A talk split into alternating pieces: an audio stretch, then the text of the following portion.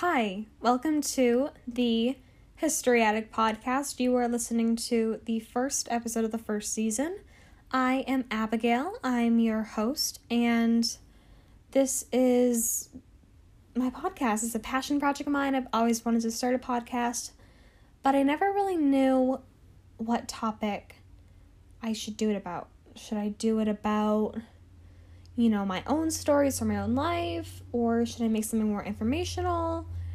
And and then I was like, you know what, let's do history. But history is such a large and vast topic.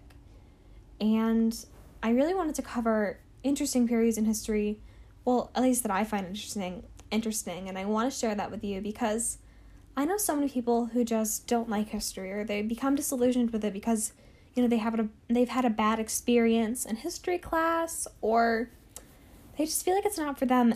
And i truly believe that history is for everybody and it's such an interesting topic. And i really hope that you get that out of this podcast. Um so this first season we'll be talking about the american bride trade between the united states and great britain in the 19th and 20th century and so basically, what happened during this time is young, wealthy young American heiresses in New York society, it was so great for your name and your family's name if you had a royal title.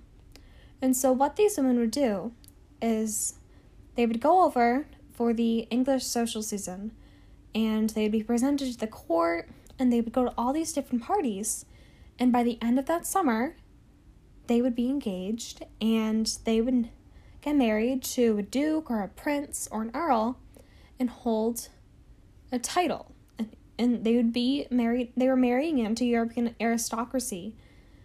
And you're like, what is this? This isn't purely for love. Uh, no, of course it wasn't. These were marriages of of clauses. These were very, very, very rarely a marriage between lovers.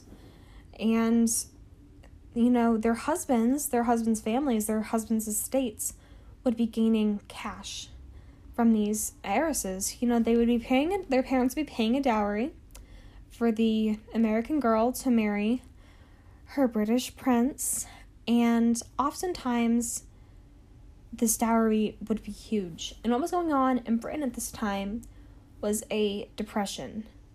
Estates were just they were not bringing in an income due to an agriculture an agricultural recession, recession um, in England in England at this time. And they really really needed cash because they had been partying in these estates for hundreds of years and they just weren't keeping up with them and all of a sudden it all fell on them at once they weren't making money because of the agricultural recession. You know, they couldn't pay for the upkeep of their homes, and a lot of these estates were being sold. And you know, if you ever watched Downton Abbey, that was a big, big topic in the later seasons if they were going to sell Downton. And, you know, they didn't have enough money to keep it up because it was getting increasingly hard to pay for the upkeep of the house and pay for the staff and that's why a lot of homes these days over in England are turned into wedding venues or, you know, conference halls. They aren't being inhabited as much. And that is definitely a remnant of these Gilded Age brides. And so I think before we go into this, and let me explain this as a four episode season, and each episode we'll be talking about different American princess. So this episode will be talking about one of the first American princesses, as they are called, Jennie Jerome. Jennie um, will be coming up later in the podcast, but I feel like to first understand what this whole bride trade, I call it the transatlantic American bride trade, what it was, you have to understand the Gilded Age, you have to understand the economic situation and social situation of um, the United States and Great Britain at the time. So, I'm talking about the second half of the American Industrial Revolution. And the Industrial Revolution was just it was such a great boom for the for the for the United States. You know, people are moving to cities and the rich would just get wealthier and wealthier and wealthier. And we actually have a lot to owe to them. There's a lot of philanthropy that went on during this time. You know, a lot of our country's um, older universities, they were really fueled and fostered from Gilded Age money. The Metropolitan Museum of Art in New York City was a product of Gilded Age money from these wealthy philanthropists. A lot of museums that you see, a lot of institutions for women during the day were influenced by these Gilded Age money tycoons. So, if 40% of Americans moved to and lived to a city during this time, and you know, a lot of East Coast cities and Midwest cities like St. Louis and Chicago they were growing and they were growing more and more important. You know, New York City, Boston, Philadelphia, these cities were hubs of industry and mills and the population would just double. There would there was no room for the volume of people that were coming in. And at the same time, there was an immigration boom. Many European immigrants moved to the eastern United States, and cities were becoming hot spots for slums as they were not prepared for how many people. So, if you don't know what a slum is, I would love to explain to you. so, slums are they're kind of like projects, but they're like 19th century projects. And they're just not a nice place to live. They were often overrun by rats and cockroaches and just all types of vermin and just gross. And it was just, there was feces everywhere and it wasn't cleaned properly. And it was just overcrowded. It wasn't a nice place to live. And so, you know, many of these immigrants coming from Europe, they were unskilled. They they didn't have they some of them didn't even speak English. So that set them back a lot. You know, some of these people were doing really, really well over in Europe and they had businesses. When they came here, they didn't they couldn't have that. They didn't have that. And it discouraged a lot of immigrants. However, our Gilded Age tycoons, they loved this because because they were so innocent to what America was at the time. You know, employers abused them they would make them work dangerous jobs for long hours. They didn't pay them a lot and they didn't really have benefits. And, you know, I think we often hear about the Lowell's, the Lowell Mills in Massachusetts, where there was a lot of strikes and a lot of people were hurt and a lot of people died um, as a result of these casualties from the mills. And, you know, they were getting paid so little and this led to a huge pay gap in society in the Gilded Age. Rich elites, they lived these luxurious lives, and they had a wait staff, and they had these beautiful homes that were just huge, and they didn't really care about the poor's struggle. And the poor, these immigrants, you know, blue collar folks, their struggles grew larger and larger, and the rich grew richer and richer, and the gap between rich and poor just became very, very bright during this era in American history. I think there's sometimes where you know, like in the Great Depression, there wasn't there wasn't really a fine line between rich and poor. Everybody was kind of just struggling. Or um, I guess you'd say during World War II, there once again there wasn't really a fine line between who had wealth. I feel like during the Gilded Age, it was a it was a great time to be alive if you were Cornelius Cornelius Vanderbilt and you owned some shares in a railroad company. But if you were from Eastern Europe and you were an immigrant and lived in a New York City slum in Queens, it, it didn't really work out for you. It wasn't really working out and at this time labor unions were becoming more and more popular and strikes were becoming common. And so employers were very very against labor unions because unions fight for rights and unions want better situations. They want the most that they can be given. They want the highest wages possible. And you know what? These labor unions were at all, they were right. They deserved these things. And what's really sick about what's really really sick about these employers is that you know, they would lock out pre-existing workers who were crossing the picket line and they would go right behind those picketers' backs and they would hire other unsuspecting employees and immigrants to perform those sweatshop the sweatshop jobs. These employees create a blacklist and you know if so if you ever brought up or questioned the ethics as an employee.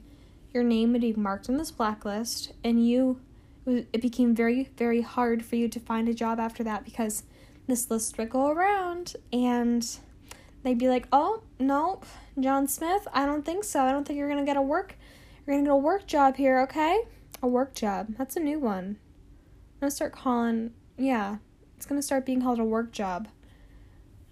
That was that was just me talking just disregard that um So, the Gilded Age, what happened and why it was so. There was so much money going around is because of the Industrial Revolution, number one, and the Transcontinental Railroad was completed in 1869. And so, railroad tycoons emerged as the titans, as the richest of the rich in the Gilded Age. These men often conspired in shady deals with the Fed to create their empires and we see a lot of their names like still existing today. The, i already mentioned the vanderbilts. I love the vanderbilts. They're terrible people. However they are crazy crazy smart at what they do. Um they're not good but they're terrible but cornelius knew how to get there. Anderson cooper his mother gloria was a vanderbilt her um her mother and father engaged in a huge custody case actually when she was a young girl, and that was a national headline for some time. But Anderson Cooper is a modern day Vanderbilt, and you can still see the Vanderbilts have still are still making their mark on American society. Anderson Cooper is the he's like the head guy at CNN. He is the face of CNN.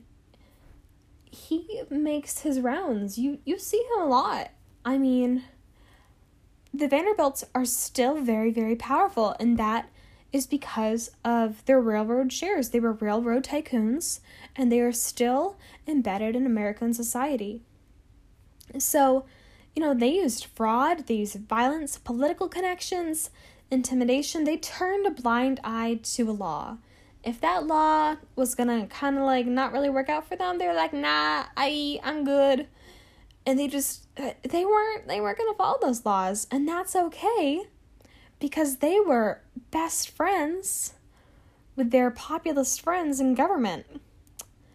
So, a term that has been kind of coined for these railroad tycoons, they're called robber barons, and they relentlessly sought wealth no matter the cost. These the robber barons, they dominated every single industry after the railroad really took off for them. You know, oil, banking, sugar, liquor, meat packing, textiles, you name it, they had their mark there, okay?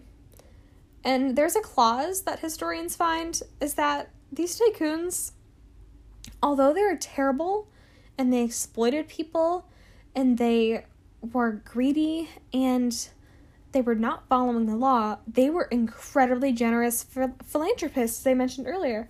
They donated to the country and really fostered a culture of arts and allowed this country, for really one of the first times in its history, to start focusing on something else than sustain sustaining and longevity. They were allowing the country's people to go out to a museum on a Sunday or go out to a park and you know, they were trying to make America make America great again. They were trying to make America something that could rival their European counterparts. And so at this time, there was also a shift in women. And women were becoming more and more upset with their place in society and they didn't really enjoy, you know, being confined to the house. And upper class women who were married to these robber barons, they were becoming philanthropists too They were um, trying to aid the poor and they were fighting for the women's right to vote. And a lot of our suffragist movements really started in the Gilded Age. And, you know, we saw in the 1920s women were given the right to vote. Um, and a lot of that is because of these Gilded Age rich women. I, there's that's the main thing that I hate about it is because these tycoons, they are just they are very evil people. However, they also did like a lot of good for the country. So with, I just I, they're finding these loopholes. They were just very intelligent guys. But you know, just to wrap this up little really quickly this little Gilded Age part. The Gilded Age fell in 93, 1893. The railroads just they failed and the bull market it crashed and the nation went under a recession for some time. Recessions are fun. Not really. I recessions suck actually. Disregard that. We're in a recession right now. Can we can we talk about the coronavirus? Okay. COVID-19 like I'm not scared of it. I have asthma, so like I'll probably be put on a ventilator. It won't be good. Sorry, Andy Cuomo. Um but I'm personally offended by it. Sorry. Sorry, COVID. Just what, whatever. You know what I mean? They had like plagues at this point, like typhoid and like typhus and cholera. Is it is it pronounced cholera? I've always said cholera. See, this podcast is just going to be a lot of me saying random things. And now we're going to get back to the Gilded Age. So, like I said, the Gilded Age fell. However, the Gilded Age was a really, really good but 30 years in American society where these heiresses are marrying into the British aristocracy.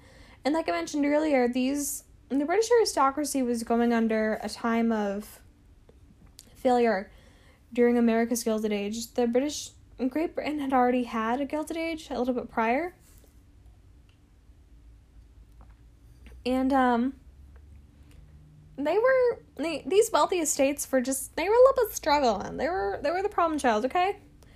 So while the Americans partied up, wealthy Britons they were just they were going on an Amer on not American an economic downturn. So it's called the Great Depression of British Agriculture. If you've never heard of this before, that's probably okay because this is probably going to be an American audience, and British history is not something that we usually study at all. However, the Great Depression of British agriculture was a very, very substantial piece of history um, setting up a lot of Britain in a lot of ways, and we're going to talk about that later in the podcast um, and kind of the outcome of these American princesses. But the Great Depression of British agriculture, this is like the 10th time I'm saying it too, so the first half of the 19th century, it marked an era in England where rural landowners were among the wealthiest citizens in society, okay?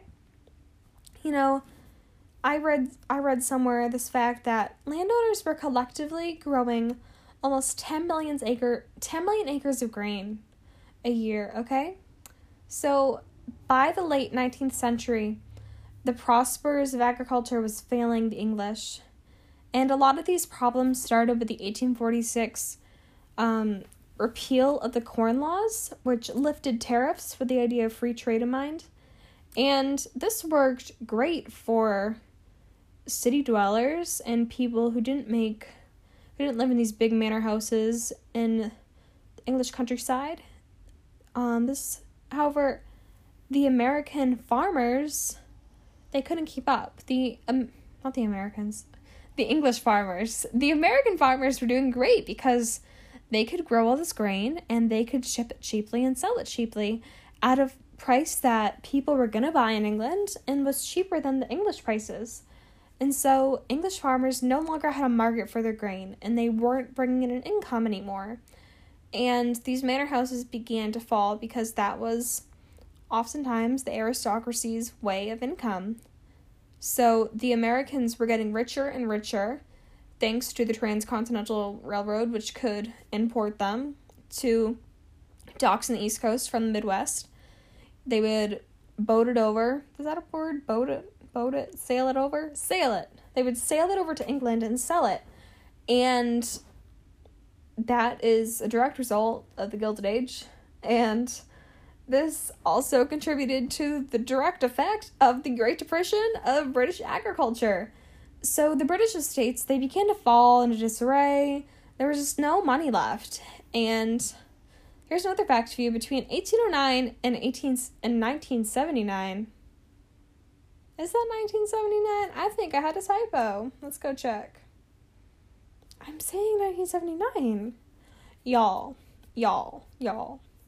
I think it's between 1809 and 1879, 88% of English millionaires were landowners. But then, yeah, it's 1879. But then after 1879, this fell to about 33%. And so there was just a huge, huge, huge discrepancy between you know what these landowners they weren't making money anymore and their means of income at this point was marriage and gaining a income through marriage through their dowry oftentimes um if you were if you were like a rich girl say so we're gonna take jennie jerome we're gonna talk about her next what her father did is he gave her an annual income. I think it was about a hundred thousand dollars, and he was giving her money every single year. He gave her and her husband a dowry. It was a huge sum. It just they needed they needed to import money somehow, and they found this through the loophole of marriage and what was great for them is that they were going to be marrying an American girl. Ooh, that's like a Carrie Underwood song. Maybe I'll play that for y'all. Actually, copyright, so I can't. Psych. But here's our first American princess, and you're gonna be like, you just talked about the Gilded Age and the Great Depression of British agriculture for the better half of 15 minutes, and yes, I did. I did. I completely did. And now we're gonna be talking finally about our first American princess. So if you're still here, I thank you because you're a great person. Um, so, the Gilded Age, you need to understand the Gilded Age and the Great Depression of British agriculture to understand the need for American princesses and why they're important to society and why this is cool to learn about. I also kind of just like to say the word princess, and they all looked so cool. Like, the dresses during this era and like the Victorian era was the Victorian era was popping off. Like, like it, it slaps. It was a good era for fashion. Thank you, Queen Victoria. But Jennie Jerome was the first American princess, more or less, and she was born in Brooklyn in 1854 in January. She was the second of four daughters. Her younger sister Camille, however, died in childhood. She was raised in New York for the early years of her childhood, but then she moved to Paris, where she started to emerge into society and then enter British society as an adult. She was an amateur pianist, actually, and she was trained by Chopin's friend. If you have ever played piano or you like music history, Chopin, you know Chopin, okay? I love Chopin. That guy, he's one of the greatest composers of all time. Like, he's my favorite. And it was often said that if Jennie played, if she practiced even more, she could have gotten to a concert level of piano. You know, she was well read, she was in she was a striking beauty in the courts. People would just turn their heads when Jennie would walk into a room. So what kind of happened here is her father and mother almost had this falling out. So her father, Leonard, he was a financier, he worked in stocks, and he was very, very important to the Gilded Age. He was called the King of Wall Street. So his wealth grew to an estimated $10 million.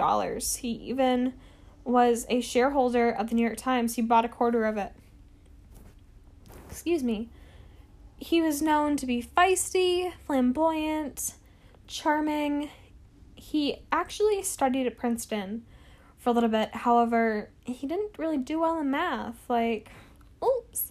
And he also really couldn't pay for it, so he transferred to Union College. He had deep roots in New York, especially in upstate New York. And what happened is he met Clara. So when he switched to Union College from Princeton, he started working with his um, uncle, actually, in law. And, you know, from law, he went into finance.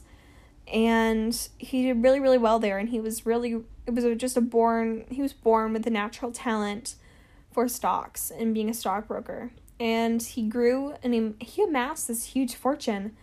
And so he moved down to New York. He was really doing well down there. And at one of these balls, he met Clarissa, who went by Clara. And she was an heiress to a minor fortune but that didn't matter because they fell in love. They actually married for love in 1849.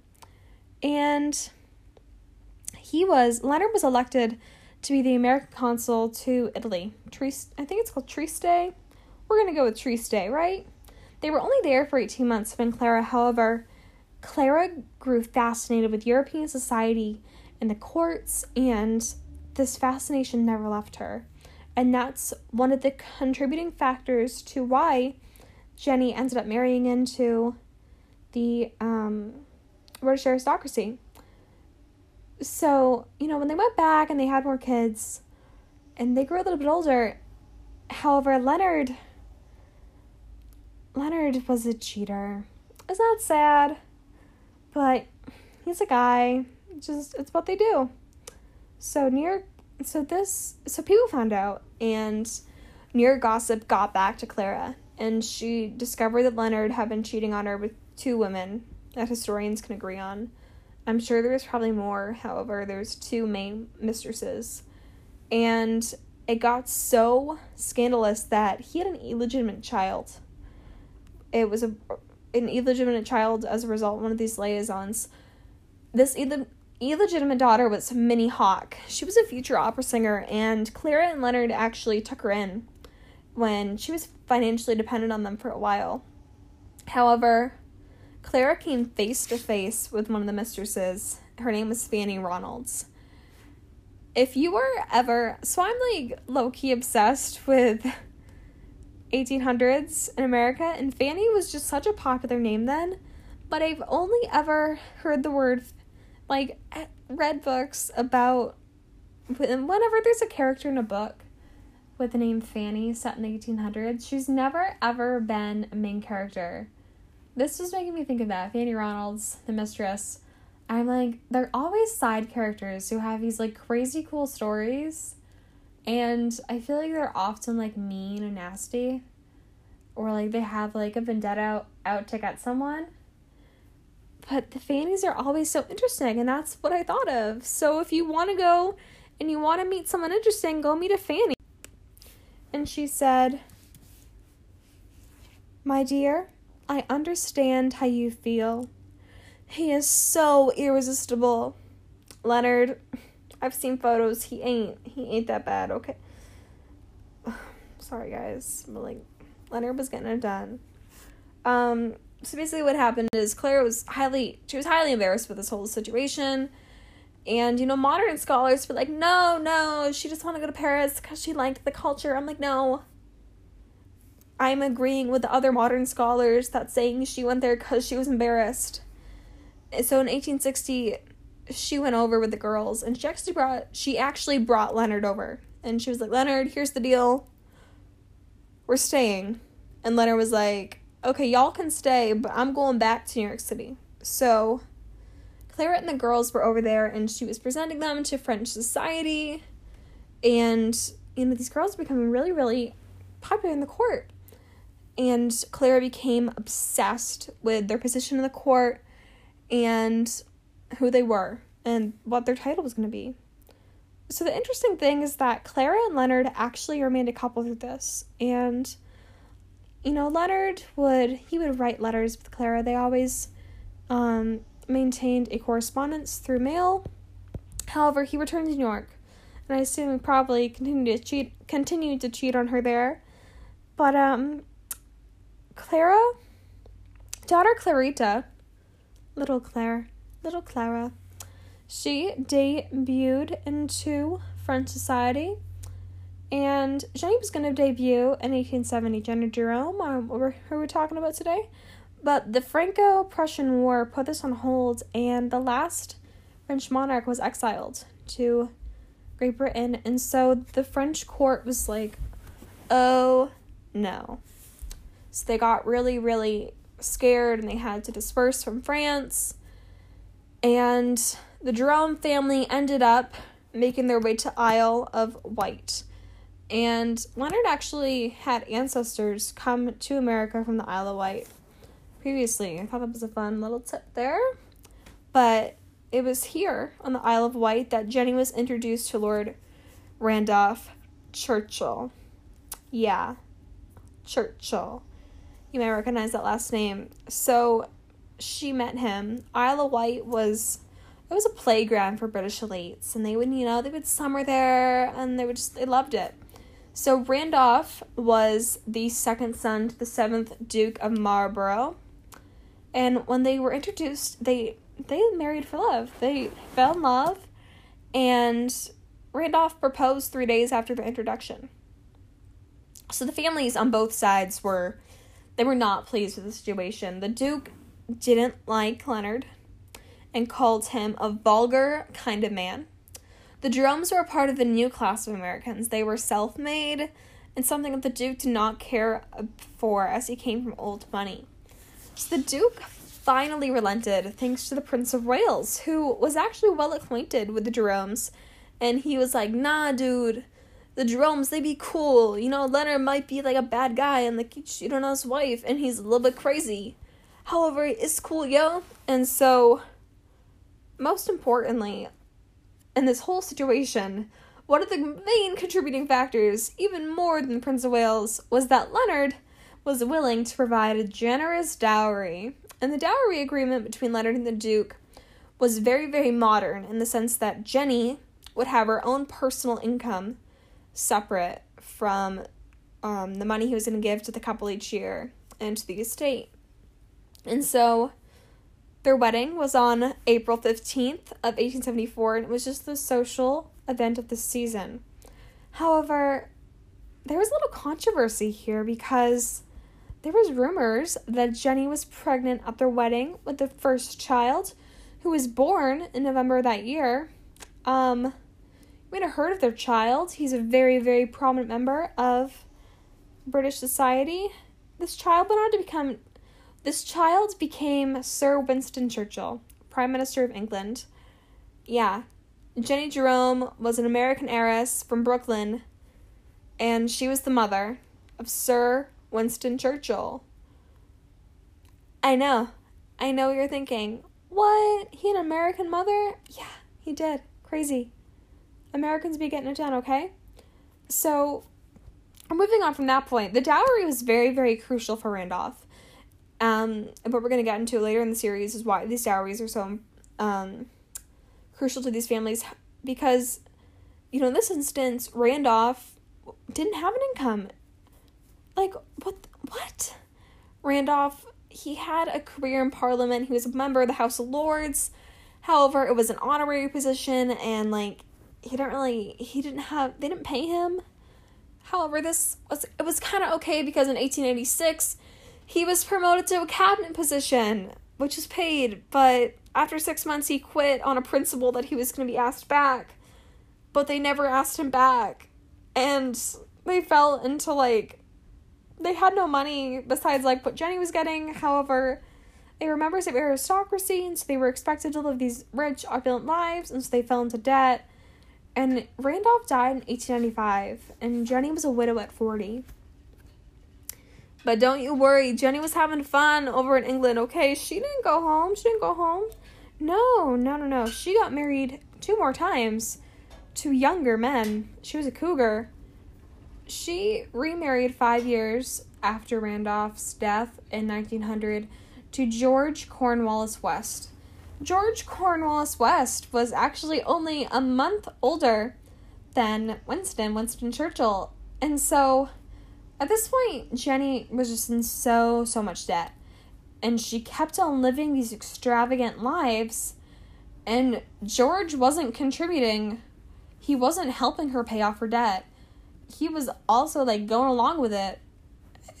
Just, they, it's frustrating to me because Jennie had an opportunity to not go into debt, and she did.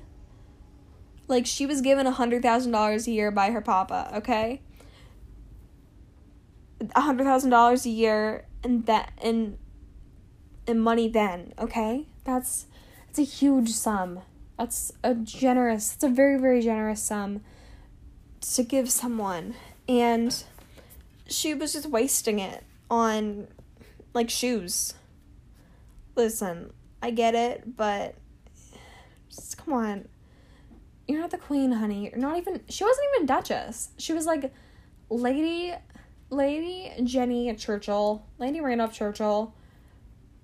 Okay, she was the she was the wife of the second son. So she didn't she didn't need to be living that living that luxurious, okay? So at this point she was like, Winston, what do I do? And Winston was like, you know what? I'm gonna help you out. Let's write a magazine. And they named it the Anglo Saxon Review any German history nerds out there, you get that joke. Oh, snap. It's not really a joke, it's actually the name of their magazine. So, but the magazine ceased to exist after Jennie turned to writing books and plays instead. So she was a writer. She was a writer by, you know, that was her passion. She's never formally trained, however, she really, really enjoyed it. And, you know, she her later years were just shrouded and struggled to meet to make to make ends meet financially, she she continued to live opulently, and she grew into a creative person and wrote a play called His Borrowed Plums. Now, once again, we have a story of infidelity within a marriage, and this time it's actually funny. Actually both funny, I'm sorry, but this one is really funny. So, Jennie wrote the play His Borrowed Plums, and it was produced and it starred Mrs. Patrick Campbell, who was a huge, huge star at this point um, at the turn of the century in Britain. And Mrs. Patrick Campbell began an affair with no one other than George Cornwallis West, Jennie's husband. Yeah. So Jennie ended up getting a divorce from George once she found out about this because George and Mrs. Campbell fell in love with each other and they ended up marrying and they were they remained together until it was either George's death or Campbell's death, but they were a love match. I don't I think what happened is George Campbell was also older than George, so he obviously was into older women. But George wasn't really in love with Jennie. I think he was he liked the illusion of her and he liked the idea of her. However, his true love was Mrs. Patrick Campbell from his borrowed plums that he cheated on his wife with, and then I just I just found that hilarious. But Jennie was like, you know what? It didn't work out the first time because he died. It didn't work out the second time because he cheated on me and then married the girl that he cheated on me with. But you know what? Maybe it will work the third time. So she married Montague Phippen Porch and once again, she was a cougar. Montague was three years younger than Winston, and he was an officer in the British Army. So, you know what? Jennie's, I just, I don't even get it with her. She's crazy. She's just nuts. But Jennie ended up dying pretty young. She died at 67 in her London home. Story goes that she slipped on the stairs and these new high heeled shoes she got. She was trying to show them off and she slept and it got so bad that her left leg was amputated. And then a hemorrhage developed in her artery uh, after the amputation and she died because of the hemorrhage. And so crazy? She died because of a hemorrhage? Because she was trying to show off her new high heels? Yeah. Yeah jennie's life was like Holy cow. So she was buried in Oxford, Oxfordshire next to Randolph on the family's estate. But after her death, she maintained a strong legacy.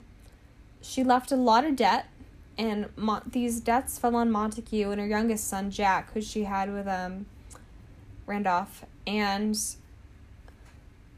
there was a one of her family friends wrote in correspondence with someone that Winston would cry that Jennie was dead, but Montague and Jack would have to pay the price of her debts. I'm like, I like slowly slipped into British accent there. And I just thought, I just thought it was very funny how Winston did not take responsibility for the debt and he left it upon Montague and Jack. Montague was married to her for like just a few years. And younger brother, wow, Winston. Character development? Maybe not. But I mean at the end of the day, at the end of the day, Jennie was the first American princess. She became Lady Randolph Churchill. And she was mother to one of the most influential members of parliament of the 20th century, Sir Winston Churchill. So the next time you think of Winston Churchill, you're going to have to think of two things, and that is Gilded Age and the Great Depression of British agriculture. And because of that, we ended up Winston Churchill. And that is the end of episode one. Yeah, Jennie Jerome, she was crazy. She was a cougar. So y'all just listen to me go on for about 41 minutes now. Um, I just want to thank y'all for coming. I had a really fun time recording this. I hope that you stay tuned for episode two, which I think will be about Consuelo Vanderbilt. Um, one of the, I believe she was the granddaughter of Cornelius Vanderbilt, who I talked about earlier in this podcast. But I'm very, very excited for the start of this podcast and for the future of it. And I hope you enjoyed learning about why why the world is like it is today because of these random little niches in um, the history between the United States and Great Britain. I wish you all a happy weekend and please tune in next time and thank you for listening.